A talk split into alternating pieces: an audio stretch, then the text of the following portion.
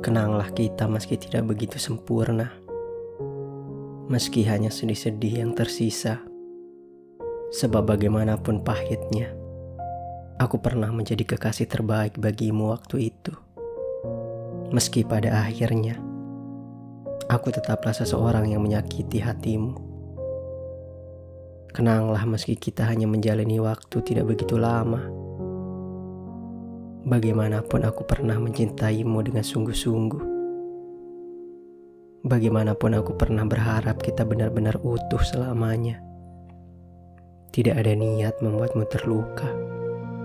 Tidak ada niat untuk melepaskanmu begitu saja. Aku benar-benar mencintaimu waktu itu. Namun yang tak bisa ku kendalikan adalah perasaanku. Jujur aku akui, Aku lemah menjaga hubungan denganmu. Aku tak berdaya menjaga hatimu. Ku buat luka dengan segala kelalaianku. Ku sakiti dan memilih membiarkanmu menangis. Maaf jika aku keterlaluan pada hatimu. Sungguh menyesal rasanya telah menyia-nyiakanmu. Namun aku sadar, aku tidak berhak memintamu lagi. Biarlah dosa-dosa ini kutanggung sendiri. Kamu akan tetap kudoakan sepenuh hati. Bahagialah di sana dengan seseorang yang bisa mencintaimu tanpa pernah membuat luka. Aku hanya bisa berharap semoga masih ada kesempatan bagiku menemukan seseorang yang baik hati seperti kamu. Seseorang yang bersedia menemaniku bangkit dari jatuhku yang rela memperjuangkan apa pun yang aku mau. Meski aku tahu, saat itu kamu juga punya banyak impian, kamu punya banyak keinginan.